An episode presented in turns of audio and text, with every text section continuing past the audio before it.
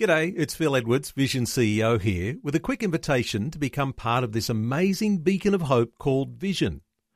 Together we can put our love into action to help people of all kinds build or rebuild their lives on the truth of God.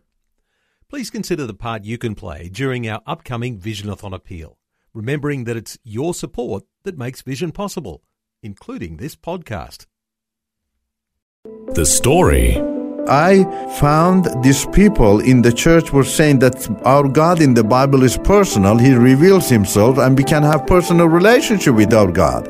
And that was amazing. That was really delicious, philosophically speaking to me. For the first time, I'm hearing that, and it made sense. Not only it made sense, it was yummy to me. It was delicious to me, really.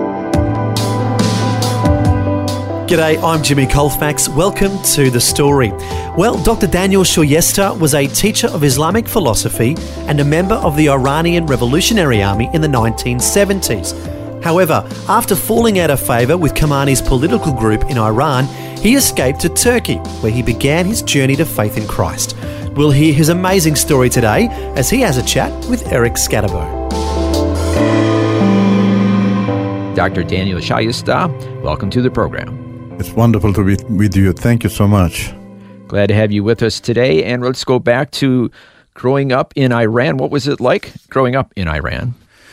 Yeah, um, in that time was the time of Shah. I was born in a Muslim family. My father and uh, my mother, they were Muslim. My father had actually two wives and uh, hmm. 12 children. They were all living together. And from childhood, my parents, uh, you know, invested in my life to memorize the Quran and to learn Islamic rituals.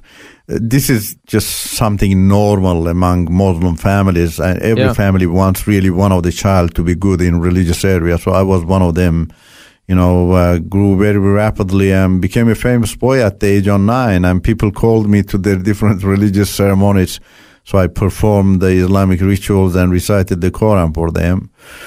Um, oh wow! At such uh, a young age, you were called on to perform rituals.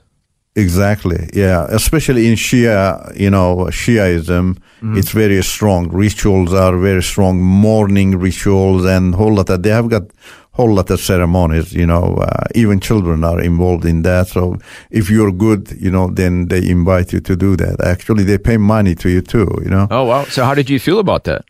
Um, I was I was very glad, you know, very excited that I was a religious boy. Many people were happy, you know. Um, Islam is, um, you know, it's just like a Pharisaic religion. You know, whatever you do superficially, you know, apparently you just gain value for that. You know, um, so I was excited that people were talking about me. You know, and uh, so that that helped me to grow in that. So it was giving you some affirmation. Yeah, absolutely, absolutely, and and also, you know, uh, those encouragements were encouraging you to stick strongly to Islam and mm. uh, to follow the principle of Islam. One of them is just uh, Islam teaches you that uh, should be the only religion in the world, and Muslims, you know, uh, have to try their best and uh, to make it happen. it's an it's a religious obligation actually. If you do not get involved in that, which is called jihad, mm-hmm. you're called an infidel, actually, according to the Quran. And uh, so you're putting your life in danger by being called infidel. So you have to try your best not to be called infidel. Oh, wow. And so I, I learned that from childhood. But after I entered university, I became a radical Muslim, followed Ayatollah Khomeini, and under his leadership, you know, forced the king of Iran. He escaped from the country. So country fell into our hands. Because I was one of the famous boys, initially I was invited with two others to start the Revolutionary Army in Iran. Can we go back a little bit? How did you go from doing these rituals as a child to eventually becoming a teacher of Islamic philosophy? Um, I was also very much interested in mystic philosophy. You, you, know, poetry and mystic philosophy in Iran is very strong, you know. Mm it's uh, it's not purely Islam, but it's just woven into the cultural, you know, uh, Iranian culture, and so. Uh, if if you're involved in you know mystic belief, then you are interested in knowing philosophy about God. So mm. uh, that was the philosophy about God, and also Russia being you know our, our uh, northern neighbor always acting as a threat to Iran to change the religion and make Iran communism so uh, very much I was uh, my teaching and learning was uh, oriented in that direction you know comparing the religious philosophy with uh, materialistic philosophy mm. so I was uh, you know that that caused me to uh, be interested in philosophy, and also my interest, as I mentioned, was uh, very strongly in Iranian poetry. Actually, I have got, I'm a poet myself. You know, oh, I've got right? four books, uh, wow. two books in Farsi and two books in uh, Azerbaijani language. You know, Tur- Iranian Turkish language. Okay, so now in the 1970s, the Shah was in power, Mm-hmm. and so it was kind of a secular country in Iran, or what was the political situation then? Yeah, it it was secular, but it was not a Western secularism. I mean it, Western secularism is impossible to be um, established in Islamic countries. I mean, they just adopt some Western culture. Shah was interested in Western culture, but he's still calling him himself a committed Muslim, even though he was not a committed Muslim. Just he wanted really to align himself a little bit superficially with Islamic, you know, uh, requests in in order to make clergies happy because clergies are very strong. They have strong religious power. So you have to keep them happy. Yeah, exactly, exactly. That's they eventually, you know, they they know that really you cannot make clergies happy. You have to be purely radical Muslim in order to make them happy. But uh, in other in other words, to make people happy, because if you have got many people behind you, then clergies do not have power to overthrow you. Hmm. And so you became involved in a group called the Iranian Revolutionary Army that was against the Shah, the secular against leader. the Shah. That, that my goal. I mean, like many other young boys and girls in Iran, especially university students, really w- was a little bit different to Ayatollah's. Ayatollah was against the king of Iran because he accepted Israel as a country, and that's the dire, dire hostility in Islam. You know, you're infidel. Hmm. And also Shah was a westernized guy, and that's also not accepted in Islam. But our difficulty was different. Our problem was social and political injustice in Iran. You see, I was a bright student, but unable to continue my study because of financial problem. My family didn't have really uh, that uh, you know uh, economic power to help me, and it it forced me one day. I slept under a bridge. You know, I didn't have money Wow. to pay uh, my rent, and so that made me angry at the ruling king because Iran is a wealthy country sitting on oil bases. Yeah. and uh, I was a sharp student, was unable to continue. So that caused me and other students, you know, to be against the king. And unfortunately, in Islamic culture, no matter what kind of ideological motivation you have, you all enemies of a major enemy unite with each other even ideologically they are not together. So we joined ayatollah and gradually he became our you know leader and we aligned ourselves with his desire. But actually his words were all to encourage us like islam supports democracy and we will have democracy inside the country and people Oh. would benefit from the oil money. That was his messages though later he changed and the attention started against us so that so caused- basically, he deceived you. absolutely deceived us and we were never thinking that he would deceive us but islam is a funny religion if you're the most righteous religion you still can deceive the less righteous ones So that's allowed somehow. yeah exactly Wow. So he deceived uh, the people who were disaffected, people like yourself, so he could get them to all follow him, his leadership, to overthrow the Shah. And it was successful in 1979. Yes, yes. I mean, he became, um, we all stood behind him and he won that. But after that, then, then, I mean, they just clearly said they lied for the sake of Allah and Islam, you know. Uh, our precious Allah, you know, has asked us in that situation, you have to lie. Wow. So Yeah. the Shah was overthrown by the Ayatollah Khomeini and his followers. So he then came to power. And as you said, his ruling was different than what he said it was going to be. And then you personally fell out of favor with Khomeini's political group. Is that right? What happened? Yeah, I mean, we were- we we were you know we were gradually convinced that uh, yeah, Islamic and Sharia is is the best, but gradually we discovered, you know, we we trusted him for that because he promised that you know democracy is part of Sharia, you know, caring for your people is part of that. But after hmm. that. He didn't care for his people. All his care was to destroy Israel, to capture Israel as soon as possible, and send almost the entire money of the country to Syria and to Palestinian and to the later established Hezbollah, and forgot his own nation. And people became poorer and poorer. And also, I mentioned he passed the resolution in the you know parliament for absolute uh, leadership. In other words, nobody has right to uh, criticize him, and they all were in in against what he promised before the revolution. So that disappointed many young people like me, and so we changed our way. I mean, there were some other leaders. For example, the first president. Uh, was leading that direction, so I joined him and many others, and uh, we won the government, and he became the president. But Ayatollah, according to Islamic law, the supreme you know, clergy is the, you know, chief commander of army, you know, just naturally that's Islamic law. So he was the uh, chief commander of the revolutionary army and uh, he was not pleasant, uh, you know, from the result of the election and he attacked the government, wanted to kill the president, president escaped and the government was demolished. Some were killed, some escaped. I was one of them caught and put in a cell waiting on death row and then i was i got my death sentence and uh, removed to another cell uh, with four others five were waiting on death row and four were killed but i was able to escape by the help of some uh, older friend who were in a high, higher position they played some game you know Wow. i was released temporarily i was able to escape to turkey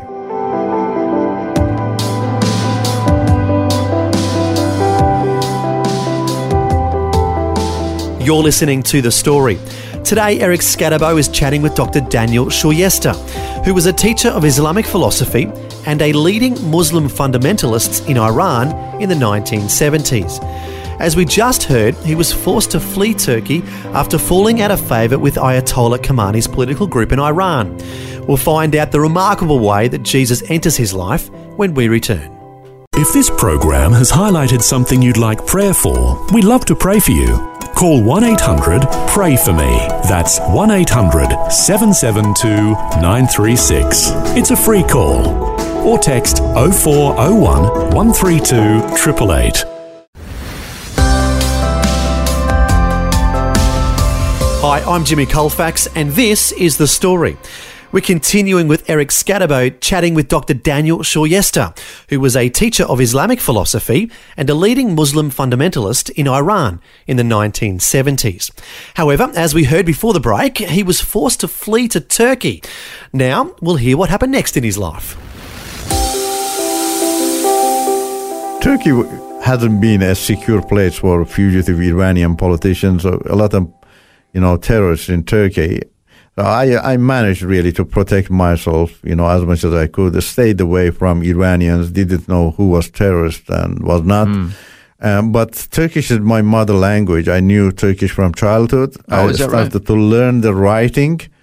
Uh, writing is different and then entered university to do my doctorate. There, I was amazed. My ma- the major of my doctorate is about cultures, religions, and philosophies, philosophical beliefs like, you know, uh, socialism, you know, humanism, Mm, yep. New Age, and other world's major religions: Hinduism, Islam, Taoism, Buddhism, Christianity.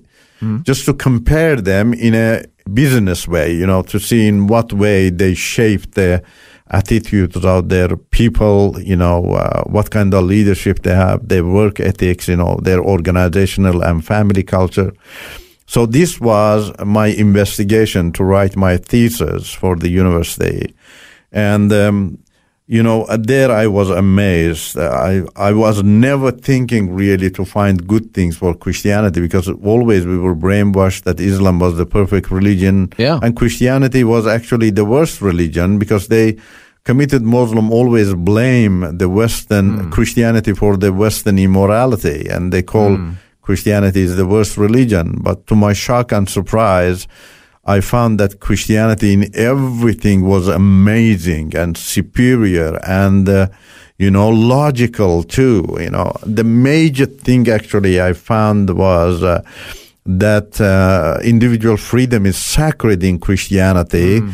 and uh, as well as uh, you know uh, fragile. You know, it's mm.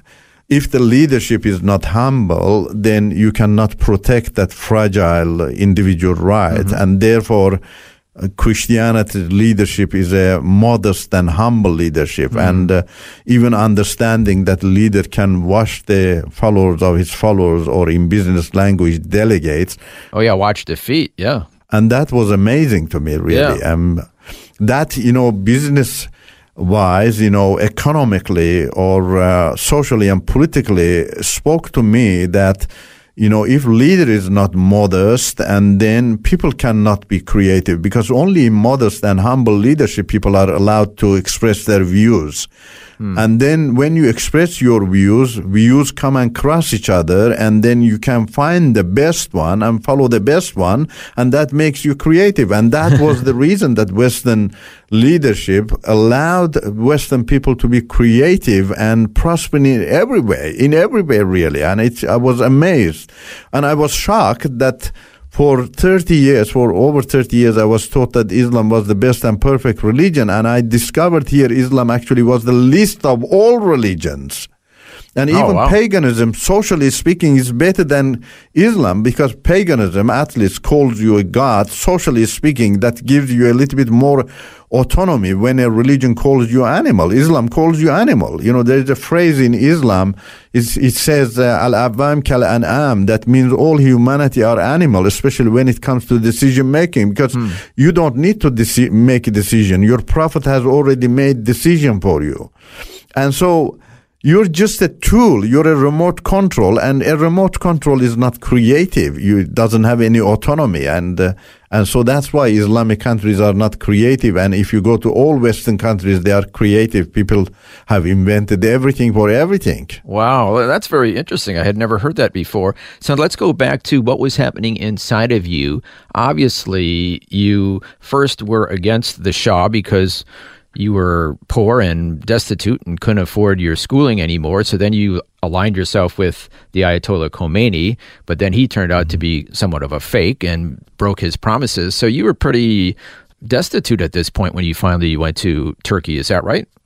Yes, uh, disillusioned with Islam, mm-hmm. um, with Islamic political philosophy. I mean, Islam is a political religion. Moral Islam is political. Mm-hmm. But still, I, I believed in God, and I thought possibly uh, in the future I would find uh, good things about Islam. Uh, like many Muslims say, and, and some Westerners also say that Islam was hijacked by this terrorists, you know, something. I was thinking Islam was hijacked by Iranian government mm-hmm. or other yeah. Islamic government. Yep. Didn't know really the real Islam. I, I was disillusioned more with Islamic politics uh, in that time, is still calling myself Muslim. But then, how did God finally get a hold of your heart? Something personal happened to me. I, I was a business. I was a partner to a Iranian businessman in Turkey. Mm-hmm. He was a Muslim. He had a small business there. I became his partner, put my money with his, make the capital larger to make more money. Mm-hmm. But he took my money and he escaped to Germany. You know. Um, oh wow! Yeah, I couldn't chase him legally because company was under his name. I couldn't prove that money was mine. And then I tried to find a friendly way to approach him. I didn't know any friend that was in Turkey. But one day I remembered that a Christian group was coming to him sometimes. And uh, so I decided to go to their church thinking maybe they would give me, would be able to give me some ideas about him. Hmm. So that was the first time in my life I went was going to a church, and it was not for Christ; it was for my money. Yeah.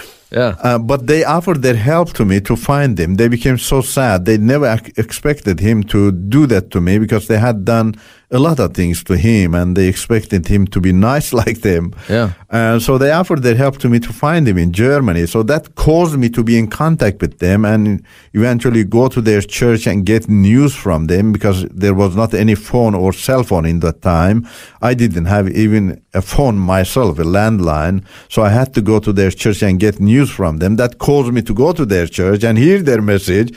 And I heard fascinating things about God from them. Wow. As I mentioned to you, I was teaching philosophy in Iran, Yeah. just God philosophy.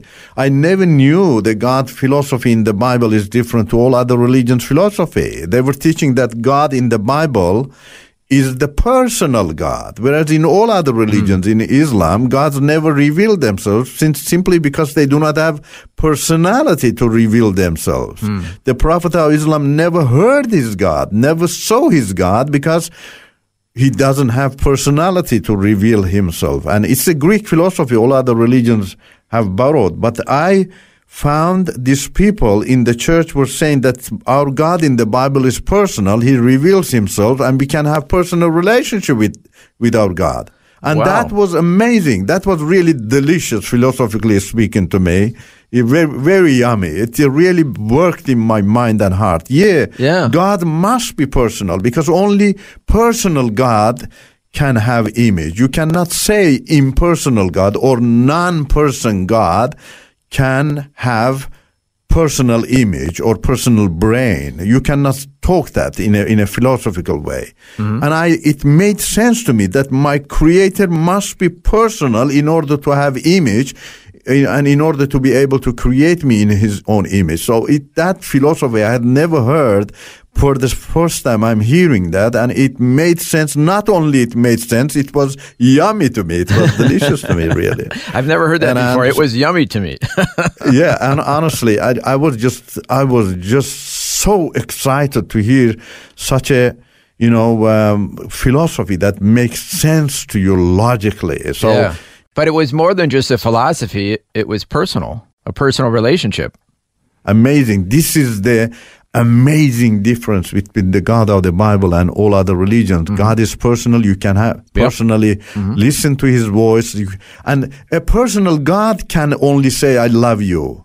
A personal God can say, I can my only begotten son give him for you. Because impersonal God is not functional. If God is not functional, it's not relational, then the word of love doesn't make sense there. You see how Bible is yummy? All of them is coming together very well. Wow. It's that's- so powerful. That's fantastic. Unfortunately, we're running out of time, but then you go on to become a Christian, and then you also go on to become a Christian evangelist and start your own ministry. Briefly share with us about that. I mean, you know, I, I read the gospel two times, and after that, I said, I have to give my heart to Jesus. And then, you know, I'm, I'm, I, Jesus logically approached me, and it just really opened my mind and heart in every way. You know, I, I realized if you fall in love with someone, you love that person 100%. Actually, less than 100 doesn't make sense in in love. You cannot say to your beloved, my dear wife or my dear husband, I, I, I love you 85%. That doesn't make sense. You Right, know, right. love always necessitates, you know, uh, complete commitment, 100%. percent Mm-hmm. So the logic was if Jesus loves me and I love him, that should be 100%. Yep. What does that mean? That means I have to express that love to others, you know. We do. I mean, we if we have a beloved one in our life, we speak about that beloved one to other people and it's the same for Jesus. And so that was the logic really touched my heart and mind. And uh, that logic uh, different meaning is this, as Jesus said, take your cross and follow me. In other words, you need to love me 100% as I Yep. love you 100%. And so that logic told me, look, I need to speak about my beloved one to other people. And God had already given me tool, you know, I'm, I know a lot of things about other religions and philosophies and, uh, you know, I know Islam, I know that culture, so I can approach these people and, uh, you know, challenge their consciences, raise their consciences, you know, to listen and to compare and choose the best. And that's what I'm doing, you know, as an apologist and evangelist. You know, trying to reach out to every person in the world, West, you know, East, and mm-hmm. Islamic countries, non-Islamic countries, just to reveal that Christ is the only solution for every way of life, spirituality, and as I mentioned, politically and socially, he's he's the, you know, only answer, the best answer. Wow. Boy, you have been on quite a spiritual journey. Thank you so much for sharing your story with us today. It's a pleasure. Thank you so much for the opportunity. Wow, what an incredible story. I have to admit, as Eric mentioned, I have never heard someone who discovers Christ and Christianity describe it as yummy and delicious. But as we heard, that is exactly how Dr. Daniel Shayesteh reacted when he first learnt about Jesus and his teachings. And of course, the Bible says, Taste and see that the Lord is good. Blessed is the one who takes refuge in him. So it's quite understandable that someone would describe finding Christ as yummy. Well, if you'd like to learn more about Dr. Daniel Shayesteh and his journey from Islamic fundamentalist to Christian evangelist, his ministry's website is exodusfromdarkness.org. That's exodusfromdarkness.org. Well, thanks for joining us for Daniel's incredible story. I'm Jimmy Colfax, encouraging you to share your story with someone today. Next time on The Story. I had been invited to this house. I met the pastor. And oh, how interesting is it when you don't know Jesus and you're not a Christian? You see somebody that has the love of God in their hearts and the life of God in their soul. And it seems so different that you try to figure it out, and that's what I did. Melody was born in Brisbane and grew up in Taiwan, where her parents were involved in a New Age like cult. We'll hear her journey to freedom next time. The story. Just another way Vision is connecting faith to life.